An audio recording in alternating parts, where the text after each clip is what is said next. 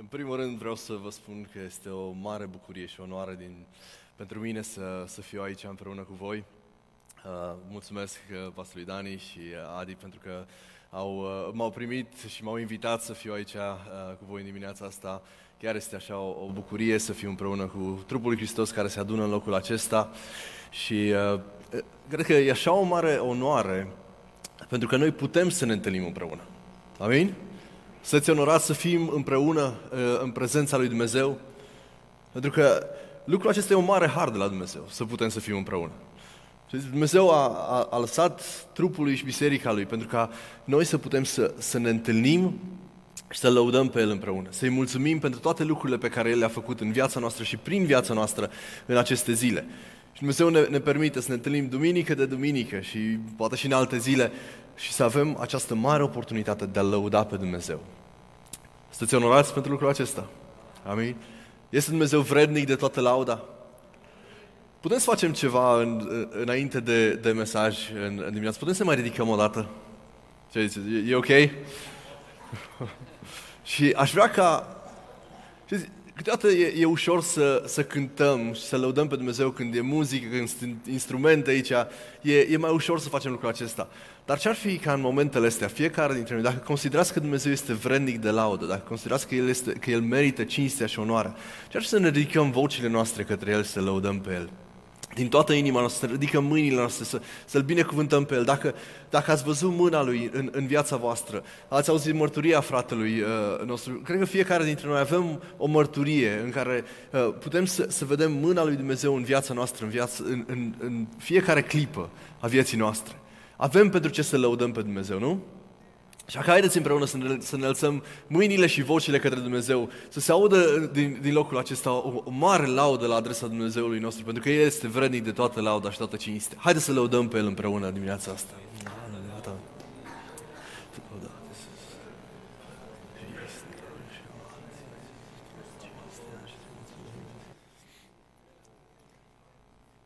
O, Iisus, cât de vrednic de laudă ești Tu! Înaintea Ta ne, ne plecăm astăzi, înaintea Ta ne plecăm capul și ridicăm mâinile noastre și spunem: Tu ești vrednic de toată cinstea și toată onoare. Tu ești vrednic, Iisus, Tu ești vrednic, nu este altul ca Tine, nimeni nu se compară cu Tine. Tu ești vrednic, totul este din Tine și pentru Tine și înaintea Ta stăm, înaintea Ta ne, ne plecăm astăzi și îți mulțumim. Mulțumim pentru marea onoare pe care o avem de a fi în prezența Ta, de a fi cu Tine aici. Îți mulțumesc că Tu ai găsit cu cale și uh, ne-ai găsit vrednici, chiar dacă nu suntem vrednici, Tu ne-ai găsit vrednici să fii cu noi în dimineața aceasta. Și îți mulțumim, îți mulțumim pentru că Tu ne onorezi cu prezența Ta. Ajută-ne să cinstim prezența Ta, ajută-ne să, să onorăm prezența Ta în locul acesta. Ajută-ne Tu, sfințește-ne Tu în dimineața aceasta, sfințește mâinile noastre, sfințește mințile noastre, sfințește inimile noastre. Și deschide, deschide Tu mintea noastră ca să, ca să primim de la Tine, Iisus, ceea ce Tu vrei să ne vorbești astăzi. Te lăudăm pe Tine și îți mulțumim pentru că Tu ești Cel care, care ne miști. Asta știu, ești Cel care ne vorbești și ne ajută să, să plecăm de aici întăriți și încurajați de Tine și, și binecuvântați de Tine. Binecuvântăm numele Tău cel mare. Fii Tu lăudat în vecii vecilor. Amin. Amin. Puteți să ocupați locurile.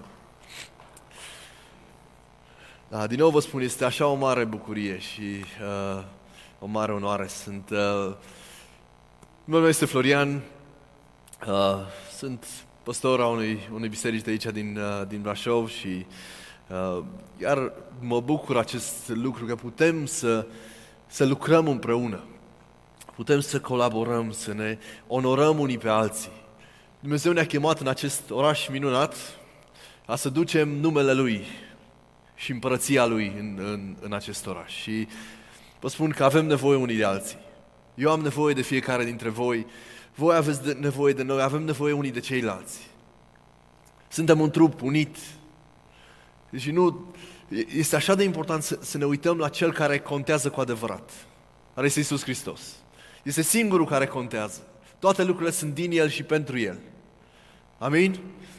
Nu contează ambițiile noastre, nu contează dorințele noastre, contează ceea ce spune El și chemarea pe care El o are pentru fiecare dintre noi.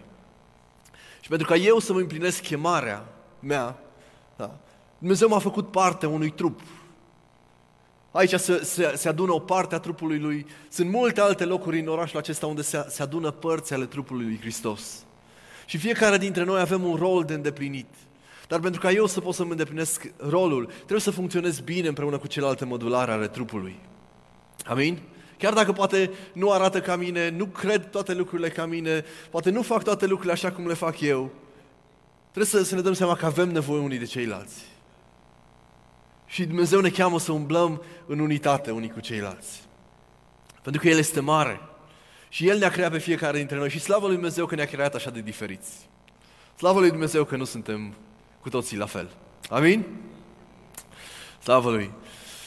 Dimineața asta sunt aici împreună cu fiicele mele, care sunt cinci dintre ele, cinci, cinci fiice sunt acolo și uh, îi mulțumesc, puteți să faceți cu mâna acolo.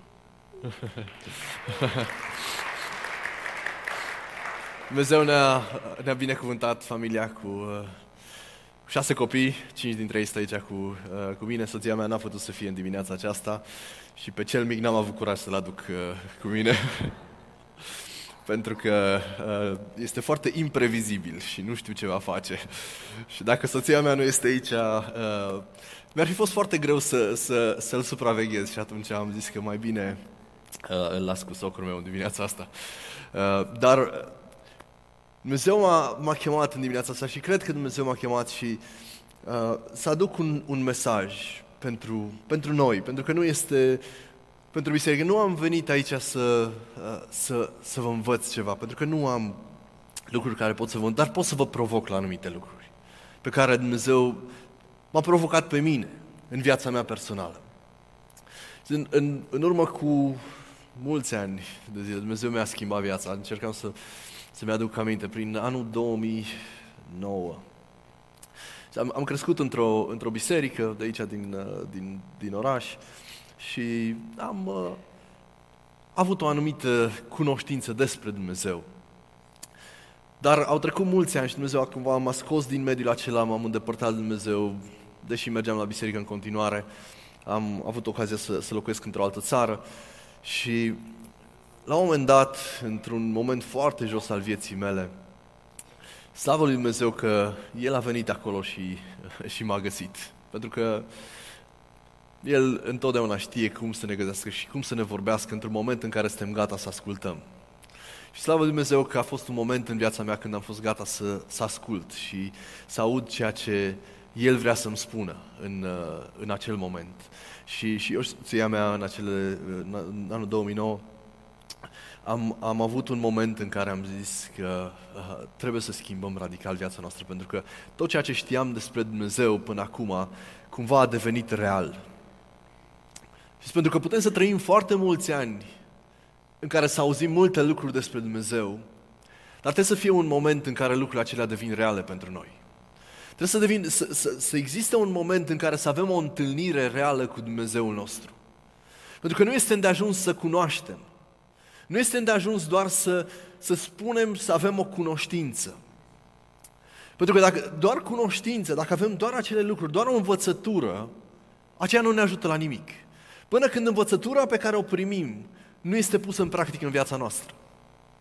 Învățătura fără practică este doar o, uh, o încărcătură pe care o ducem degeaba. Pentru că este foarte ușor să ne mândrim cu ceea ce știm. Nu?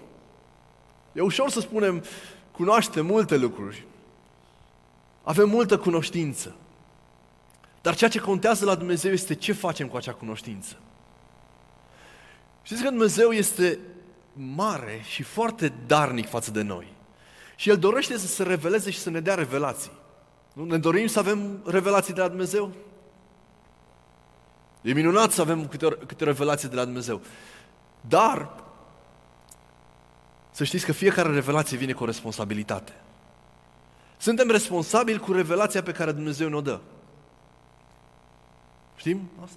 Suntem responsabili cu fiecare revelație pe care Dumnezeu ne-o dă. Pentru că Dumnezeu când ne dă o revelație, nu ne-o dă doar ca să ne umple mintea cu cunoștință. Să știm, să, să, să wow, am înțeles un pasaj într-un mod diferit. Dumnezeu ne dă o revelație pentru că, fie, pentru că fie vrea să schimbe ceva în viața noastră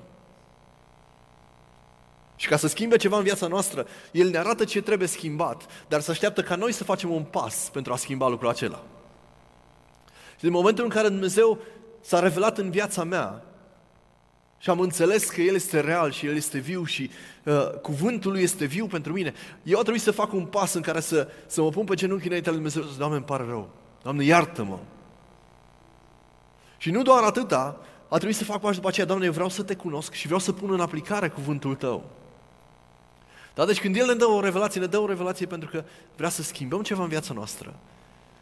Și El schimbă lucruri în viața noastră nu pentru ca noi să ne simțim mai bine cu lucrurile pe care le-a schimbat El în noi, să ne simțim mai bine despre noi, ci El schimbă lucruri în viața noastră pentru ca să ne trimită mai departe și să ducem mai departe ceea ce El ne-a revelat în viața noastră. Deci revelația nu este ca noi să o ținem acolo pentru noi, ci este pentru ca noi să creștem în cunoașterea noastră față de El. Și pentru că Îl cunoaștem pe El mai bine, mergem și dăm mai departe ceea ce El ne-a arătat. Amin? Și în ziua de astăzi vreau să mergem în întâi Tesaloniceni, capitolul cinci și versetul șaptesprezece. Și cred că, nu cred, sunt sigur că dacă că ați auzit acest verset, nu o singură dată, ci de multe ori în, în, viața, în viața voastră. întâi Tesaloniceni, capitolul cinci, versetul șaptesprezece. Este un verset foarte simplu și foarte ușor, dar care spune așa de multe lucruri. Sunteți gata pentru versetul ăsta? Rugați-vă neîncetat. Stai. Rugați-vă neîncetat. Aceasta este o revelație de la Dumnezeu, pe care El o dă pentru fiecare dintre noi. Rugați-vă neîncetat. Pare un lucru așa de simplu, pe care l-am auzit poate de multe ori.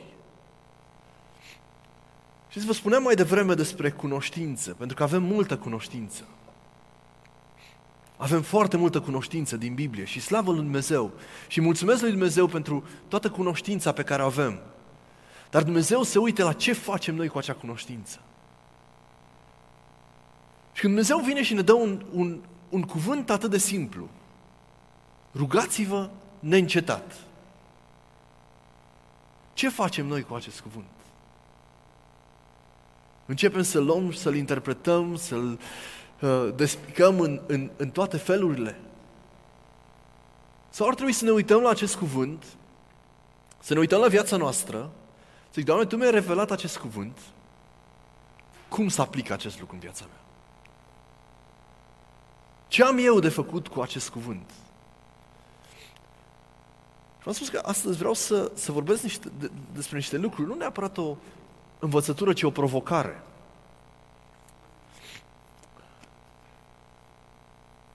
Pentru că Dumnezeu cred că ne provoacă în aceste vremuri și provoacă și cheamă biserica Lui la rugăciune.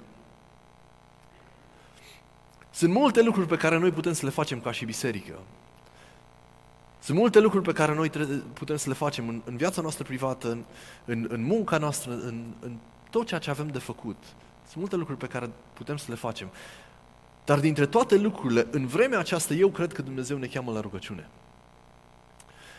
Și la rugăciune într-un, într-un mod complet nou și diferit de ceea ce am experimentat până acum. Cred că rugăciunea este lucrul de bază al vieții noastre și umblării noastre cu Dumnezeu. Și o să fac niște afirmații care poate o să pară un pic mai uh, dure sau poate un pic mai directe, să spun așa. Dar cred că sunt extrem de importante pentru noi în vremea de astăzi. Pentru că fără o viață de rugăciune cu Dumnezeu, fără, scuzați, fără o viață de rugăciune privată, fără să avem o viață intimă de rugăciune cu Dumnezeu, nu putem spune că avem o umblare cu Dumnezeu. Și o să fim foarte atenți la, la acest lucru. Pentru că dacă noi nu avem o viață intimă de rugăciune cu Dumnezeu, nu putem spune că avem, o via- că avem o umblare cu Dumnezeu. Și găsim lucrul acesta în toată Scriptura. Vedem și cel mai mare exemplu pentru noi este Iisus Hristos. Amin? Și vedem viața Lui de rugăciune. Vedem? Cred că Biblia ne arată destul de clar viața de rugăciune a lui Iisus, care mergea noaptea, dimineața, oricând era, oricând prindea un moment, era în rugăciune înaintea Tatălui. În momentul în care era în fața oamenilor, când făcea minunile pe care le făcea, era într-o comunicare cu Tatăl. Ucenicii din toate lucrurile îi cer lui Iisus să, învață, să învețe să se roage, pentru că au înțeles importanța rugăciunii. Și cred că biserica din ziua de astăzi are nevoie să înțeleagă importanța rugăciunii. Pentru că este așa de ușor să uităm acest, acest aspect al, al umblării și al vieții noastre cu Dumnezeu. Și de ce este ușor? Pentru că lucrul acesta necesită timp, necesită dedicare și nu este un lucru care să ne scoată în evidență cu ceva. Este un lucru pe care îl facem, este între noi și Dumnezeu. Necesită timpul meu pe care îl dedic lui Dumnezeu și necesită o dedicare din partea mea înaintea lui Dumnezeu.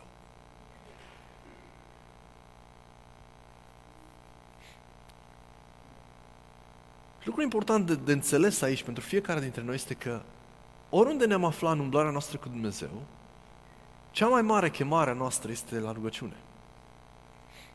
Prima noastră chemare este la rugăciune. Înainte de orice altceva.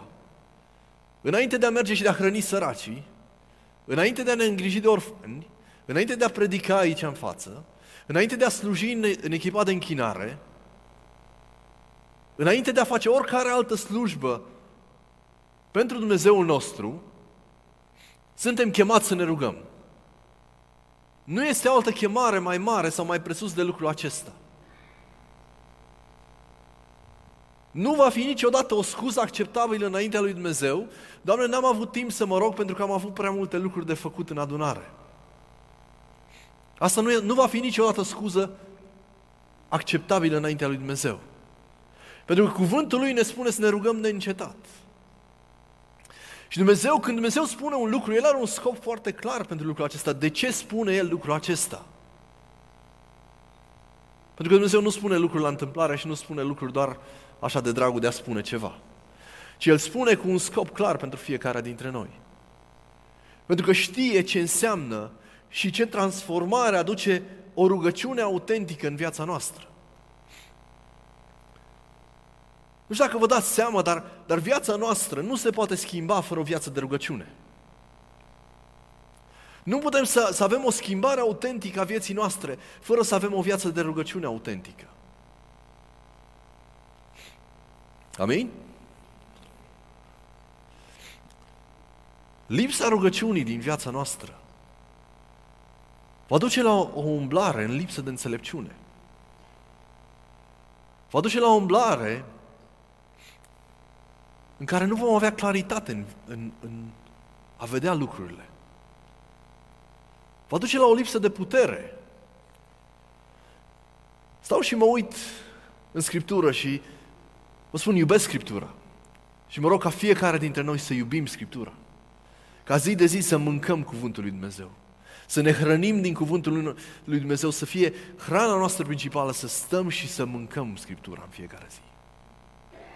Dar mă uit în Scriptură și mă uit la ceea ce arată biserica și cum arăta biserica lui Dumnezeu în, în acele vremuri, în Faptele Apostolilor și în, în umblările lui Pavel și vedem ceea ce se întâmpla în vremea aceea și mă uit la zilele noastre și îmi dau seama că ceva lipsește, că este nevoie de o schimbare. Și mă uit atent la viața mea și mă uit și îmi dau seama că, cred că schimbarea majoră de care este nevoie este să ne uităm la un lucru de bază. Este cum arată viața noastră de rugăciune. Cum arată viața mea privată cu Dumnezeu? Eu vă spun, mă uit în dreptul meu și spun, am nevoie de mare schimbare în acest domeniu. Pentru că, nu, pentru că vreau să umblu în înțelepciunea lui Dumnezeu. Și ca să pot să umblu în înțelepciunea lui Dumnezeu, trebuie să stau înaintea lui Dumnezeu și să caut fața lui. Să-l caut, să primesc de la el. Și nu pot să mă aștept ca eu să merg să stau în fața unei decizii importante pe care trebuie să o iau și în momentul ăla cumva să-mi vină o mare lumină. Slavă lui Dumnezeu că El mai are milă de noi câteodată și, și ne arată și în felul acesta. Dar cum ar arăta viața mea dacă eu mi-aș petrece timpul și aș dedica timpul și ziua și fiecare oră acelei zile în rugăciune înaintea lui Dumnezeu? Și să fiu în acea conexiune în care să, vocea lui Dumnezeu să fie așa de clară și să știu să disting așa de bine ceea ce El îmi spune și direcția pe care El mi-o dă. Pentru că petrec timp cu El și îl cunosc pe El. Îmi doresc să am claritate asupra lucrurilor pe care Dumnezeu le face în vremea aceasta. Amin? Ne dorim să știm ceea ce Dumnezeu lucrează? Să avem claritate în, în, într-o direcție pe care El o dă? Pentru că noi nu vrem să facem lucrurile după bunul nostru plac, ci vrem să le facem în conformitate cu planul lui Dumnezeu, nu? Nu vrem să umblăm așa, haide că, că poate e bine dacă facem lucrul acesta. Nu, nu, vrem să știm, Doamne, ce faci Tu? Pentru că eu vreau să mă alătur lucrării Tale. Amin? Și asemenea, vreau să am putere în umblarea mea. Nu? Vrem să avem putere în umblarea noastră. Vrem să fim oameni plini de putere. De la El vine toată puterea. Cuvântul Lui spune că El vrea să, să, ca prin cuvintele noastre puterea Evangheliei să iasă. Nu doar să, să rostim niște cuvinte, ci acele cuvinte să fie însoțite de puterea lui Dumnezeu. Vrem să vedem cum cuvântul profetic iese din gura noastră. Și nu doar că iese cuvântul profetic din gura noastră, și acel cuvânt merge și schimbă o inimă. Amin? În întâi Corinteni, capitolul paisprezece, Biblia vorbește despre cum cuvântul profetic în mijlocul adunării poate să străpungă inimi împietrite. Îmi doresc să vedem lucrurile acestea, să experimentăm mai mult. Amin? Mai mult din puterea lui Dumnezeu în vremea aceasta. Dar o spun că nu putem să experimentăm aceste lucruri fără o viață de rugăciune autentică. Și viața noastră de rugăciune trebuie să fie consecventă. În primul rând, consecventă. Adică să fie zilnică. Să ne disciplinăm zilnic. Să fim consecvenți în viața noastră de rugăciune. Zilnic. Zilnic cu Dumnezeu. Zilnic stăm înaintea Lui. Nu trece. Nu trece ziua fără ca eu să-mi petrec timp înaintea Lui Dumnezeu. Și de asemenea trebuie să fie consistentă. Da? Mai întâi trebuie să, să, să creăm această disciplină a rugăciunii zilnice. Și după aceea trebuie să adăugăm consistența rugăciunilor. Ne este foarte ușor de multe ori să, să ne rugăm într-un mod general. Așa e? Doamne, mântuiește Brașovul. Vindecă bolnavii. Nu cere foarte mult efort din partea noastră lucrul acesta. Dar Dumnezeu ne cheamă să, să, fim, să adăugăm o consistență rugăciunilor noastre. Și ce vreau să, să spun cu asta? Rugăciunea noastră trebuie să fie specifică. Dumnezeu ne cheamă să fim foarte specifici în rugăciunea noastră. Să fim la țintă. Asta cere timp. Asta cere efort din partea noastră. Când începem să ne dăm seama, păi stai că trebuie să mă rog și pentru. Trebuie să mă rog și pentru. Trebuie să mă rog pentru copiii mei pe nume, trebuie să mă rog pentru frații mei, trebuie să mă rog pentru uh, următoarea problemă și următoarea problemă și am toate lucrurile astea și începem să ne facem o listă și ne dăm seama că e lungă lista. Dar când începem să fim consistenți în viața noastră de rugăciune și să se adaugă așa carnea, să spunem, pe, pe viața noastră de, de rugăciune, începem să vedem rezultatele acestei vieți de rugăciune. Cred că motivul pentru care nu vedem rezultatele vieții de rugăciune este tocmai lipsa de consecvență și consistență a rugăciunilor noastre. Este o lipsă de a, de a fi specifici în rugăciunile noastre. Este foarte greu să vedem ceva în rugăciune dacă nu suntem specifici în rugăciune. Foarte greu să vedem Brașovul mântuit. Haideți să fim sinceri, lucrul acesta nu se va întâmpla. Pentru că întotdeauna vor fi oameni care vor alege altceva. Dar rolul nostru este să vedem, rolul nostru este ca toți să audă.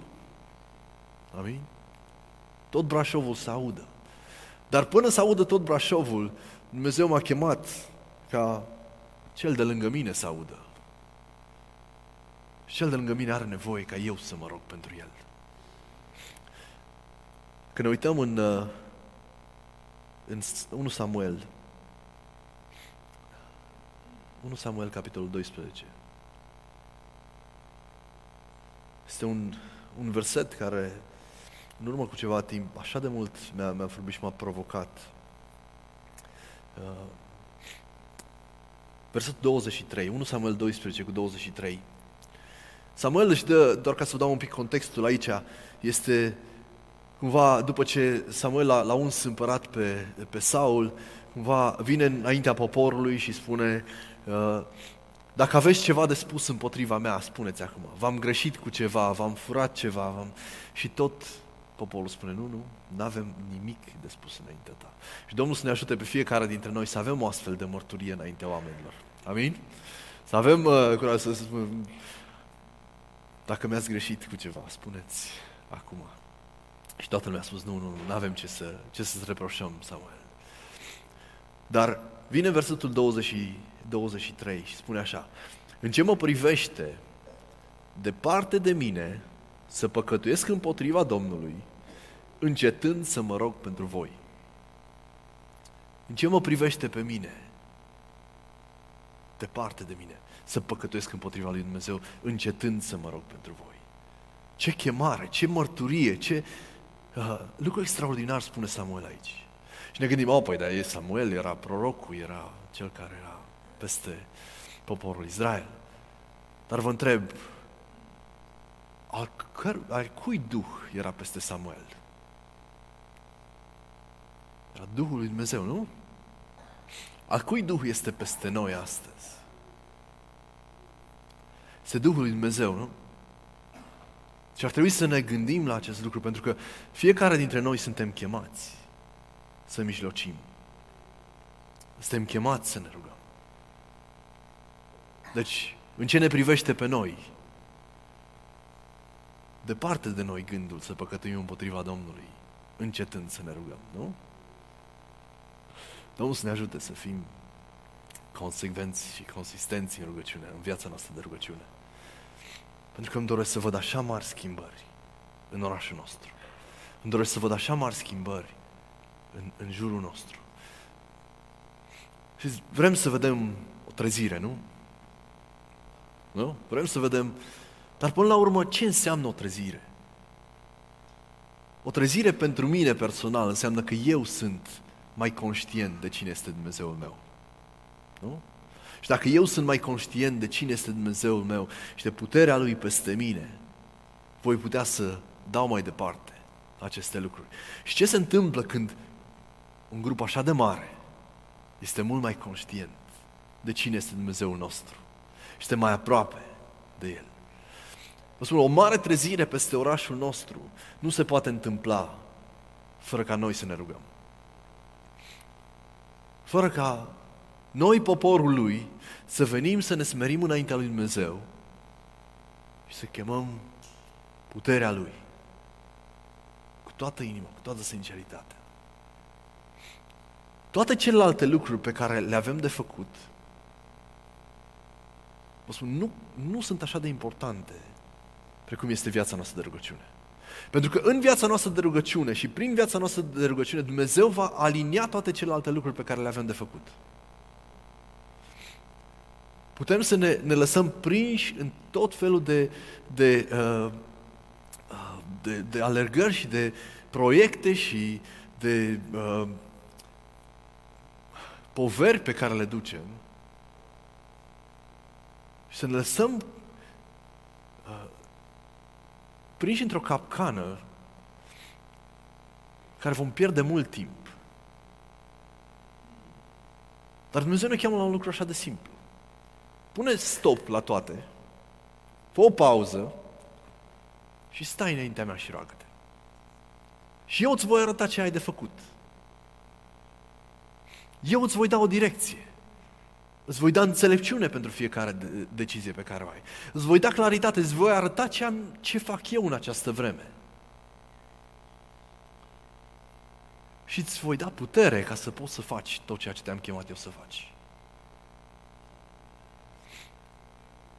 Știți că, că Dumnezeu poate să ne facă așa de eficienți încât să facem mult mai multe lucruri într-un timp mult mai scurt. Numai dacă îi acordăm Lui atenție. Biblia ne spune, căutați mai întâi împărăția Lui Dumnezeu, nu? E versetul celebru pe care îl știm și îl, și îl cităm de atâtea ori. Și poate ne-l spunem nouă, căutați mai întâi împărăția lui Dumnezeu și toate celelalte lucruri vi se vor da pe deasupra. Matei șase, cu treizeci și unu, dacă nu așa. Căutarea împărăției lui Dumnezeu începe în rugăciune și continuă în rugăciune și este susținută de rugăciune. Amin? Nu putem căuta împărăția lui Dumnezeu fără o viață de rugăciune. Nu avem cum.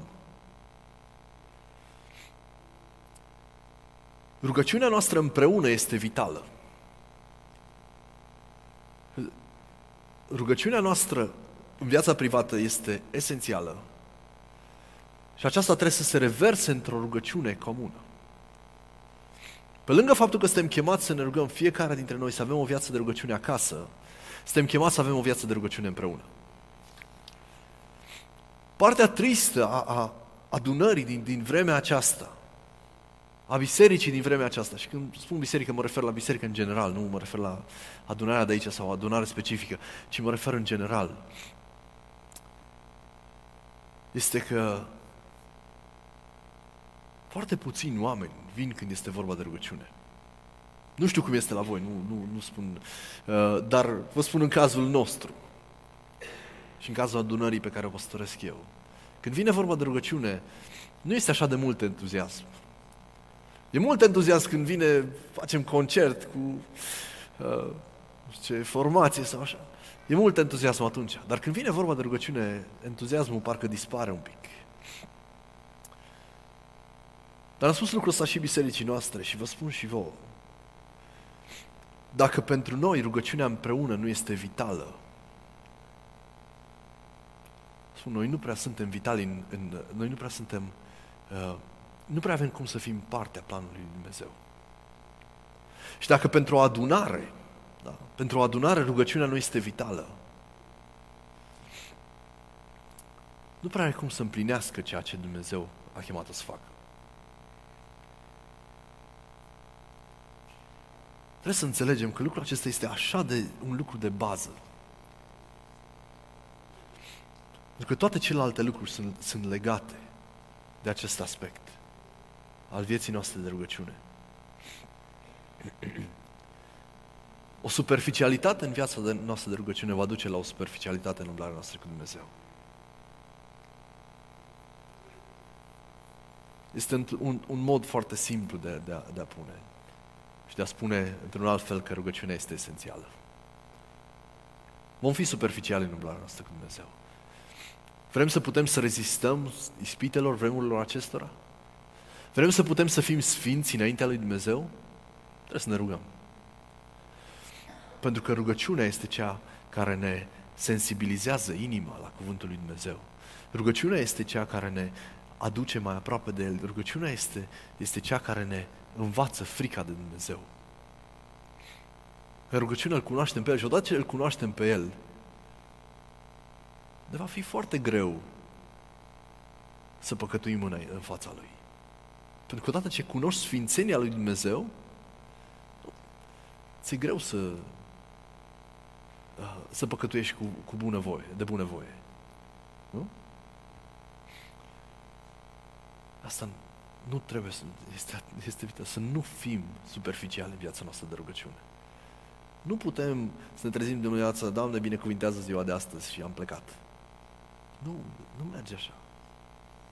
Dumnezeu este prea mare, prea sfânt, prea important pentru ca noi să-L tratăm, să-L tratăm așa. Dumnezeu nostru este vrednic de toată cinstea și toată lauda.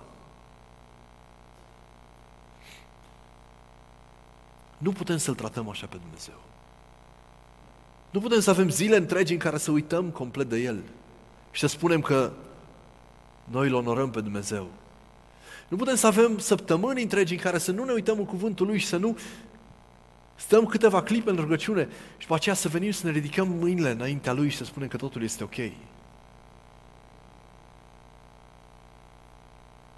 Dumnezeu nostru este prea sfânt pentru asta.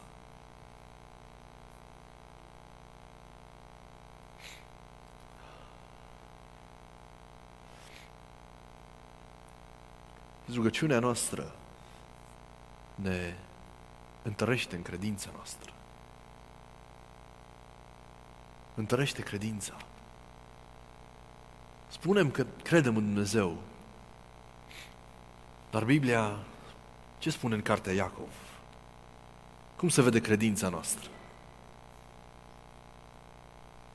Cum se vede credința noastră? Prin faptele noastre, așa este. Vă pun o întrebare pe care Dumnezeu mi-a pus-o mie cu ceva timp. Care sunt faptele credinței tale? Dacă te-ar întreba cineva, arată-mi credința ta. Care sunt faptele credinței tale? Cum arătăm că avem credință în Dumnezeu? Cum afectează faptul că noi credem în Dumnezeu viața noastră de zi cu zi? Suntem, se schimbă ceva în viața noastră de zi cu zi datorită faptului că Îl cunoaștem pe Dumnezeu?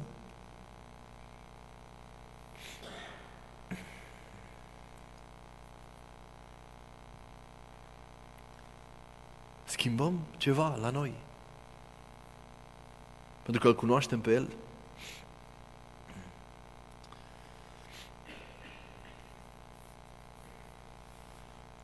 Domnul să ne ajute să, și să ne învețe o rugăciune autentică. Știți, rugăciunea nu are o formulă. Nouă, oamenilor ne place, ne plac formule, ne place să avem un, un șablon. Nu? E mai ușor când cineva ne zice, uite, asta, asta este lista, pentru asta trebuie să te rogi. Ia de aici foaia și, și împlinește asta. Dar Dumnezeu nu este așa. Pentru că așa cum am zis la început, fiecare dintre noi suntem unici. Și viața noastră de rugăciune va arăta diferit. Felul cum ne rugăm, ceea ce aducem înaintea lui Dumnezeu va fi diferit. Pentru că Dumnezeu știe să miște inima noastră și să ne arate fiecare dintre noi lucruri care sunt importante, pe care El vrea ca noi să le aducem înaintea Lui. Deci nu avem un șablon în rugăciune. Nu sunt aici să vă dau un model de rugăciune. Pentru că fiecare dintre noi trebuie să ne dezvoltăm propriul nostru model de rugăciune și propria noastră disciplină în ceea ce privește rugăciunea. Dar ceea ce pot să vă spun este că știu și cred că și voi știți lucrul acesta. Nu v-am spus lucruri noi în dimineața aceasta, ci pur și simplu v-am provocat și sper că v-am provocat la un lucru pe care știu că Dumnezeu îl consideră extrem de important. Ca noi să stăm înaintea Lui și să ne rugăm. Pentru că ne este menționat din nou și din nou în Scriptură lucrul acesta. Puteam să mergem prin, prin toată Scriptura și să vedem viața de rugăciune a marilor oameni al lui Dumnezeu, care, peste care Duhul lui Dumnezeu era același Duh care este și peste noi astăzi. Dacă îl vedem pe Moise, pe Iosua, pe David, pe Daniel, pe Ieremia, pe Isaia, pe Petru, pe Pavel, pe toți ceilalți, îi vedem într-o viață de rugăciune constantă înaintea lui Dumnezeu. Sunt exemple după exemple unde vedem ceea ce Dumnezeu face când oamenii stau înaintea Lui și se, și se roagă. Să nu credem că noi putem să facem ceva deosebit, că noi putem să aducem împărăția lui Dumnezeu în Brașov fără o viață puternică de rugăciune. Nu avem cum. Nu avem cum să vedem o schimbare. Nu avem cum să vedem o trezire. Nu avem cum. Pentru că tăria noastră, puterea noastră, înțelepciunea noastră, totul vine de la El. Și El vrea să toarne peste noi atunci când vede că noi suntem dedicați Lui. Și arătăm că suntem dedicați Lui când punem deoparte timpul nostru,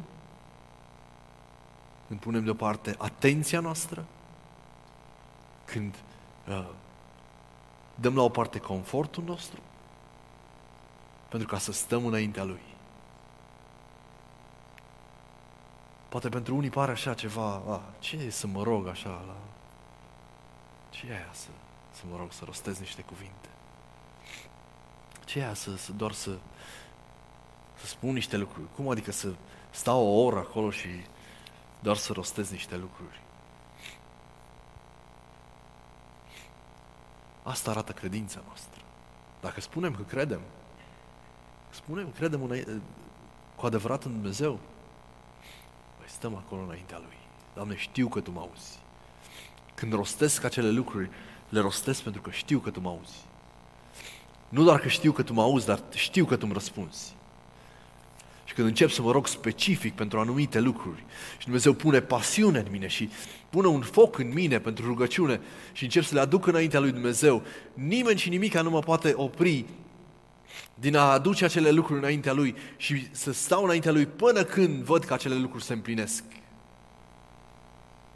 Și Dumnezeu este credincios și drept și știe, și când, mă, când vede dedicarea noastră în rugăciune și când vede că noi stăm acolo înaintea Lui și căutăm fața Lui, El știe cum să răspundă. Și să trimită puterea Lui, și să trimită răspunsul Lui, și să trimită îngerii Lui, și să trimită soluțiile Lui, și să trimită înțelepciunea Lui, și să, uh, și să deschidă ușile cerului pentru gloria și pentru slava Lui. Avem nevoie de rugăciune. Aș vrea să să vă provoc în dimineața aceasta din nou. Vreau să mergem în, și aici o să închei, cartea Habacuc.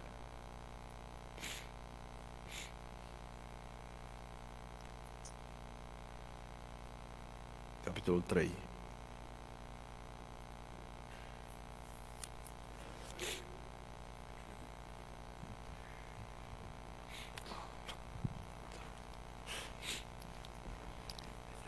Da, am plecat prea, mulțumesc!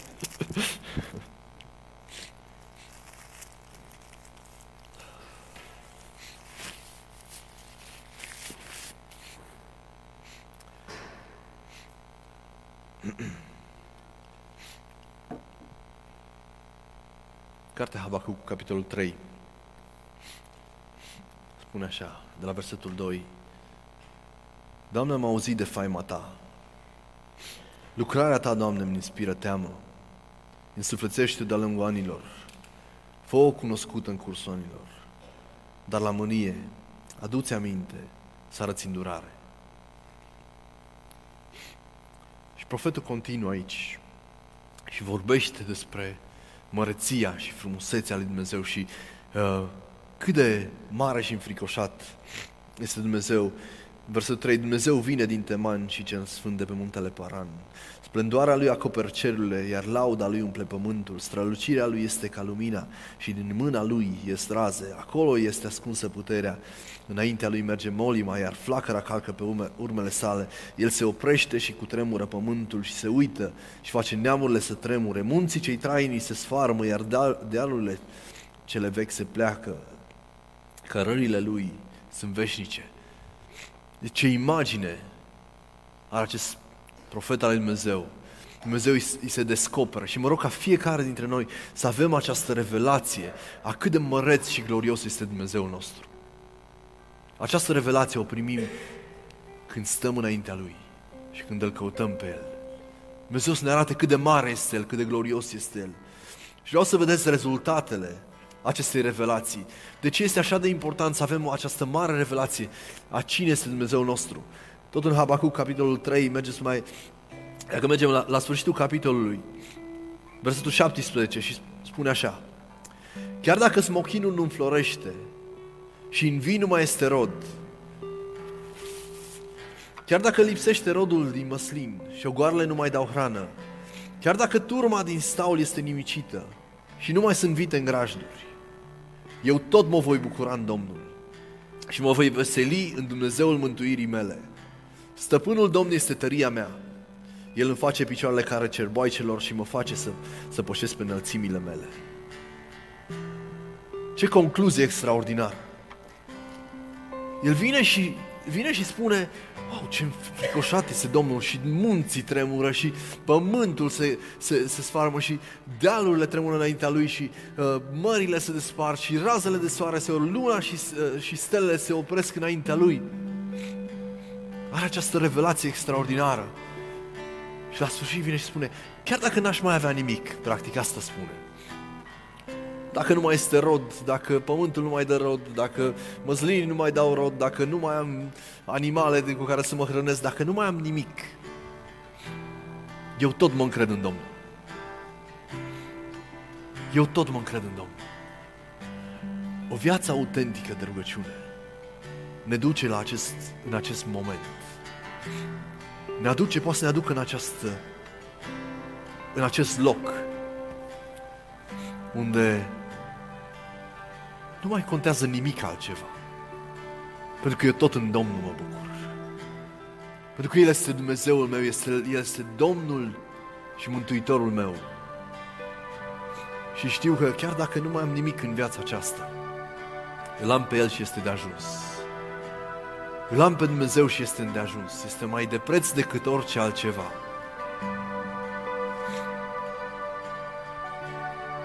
Mai este un, un verset în Ecleziastul zece cu patru, care spune așa, când izbucnește împotriva mea mânia celui ce stăpânește, nu-ți părăsi, când izbucnește împotriva ta mânia celui ce stăpânește, nu-ți părăsi locul, că sângele rece te păzește de mari păcate. Acest sânge rece despre care vorbește acolo, vorbește despre acea claritate, de acea stăpânire, de acea putere care vine când, din faptul că îl cunoști pe Dumnezeu. Faptul că El este alături de tine. Sângele rece te păzește de mari păcate. Când ești atât de statornic în Dumnezeu, ești atât de tare în El, pentru că relația ta cu El, rugăciunea ta, umblarea ta cu El este strânsă. Nimic nu te poate da de pe cale.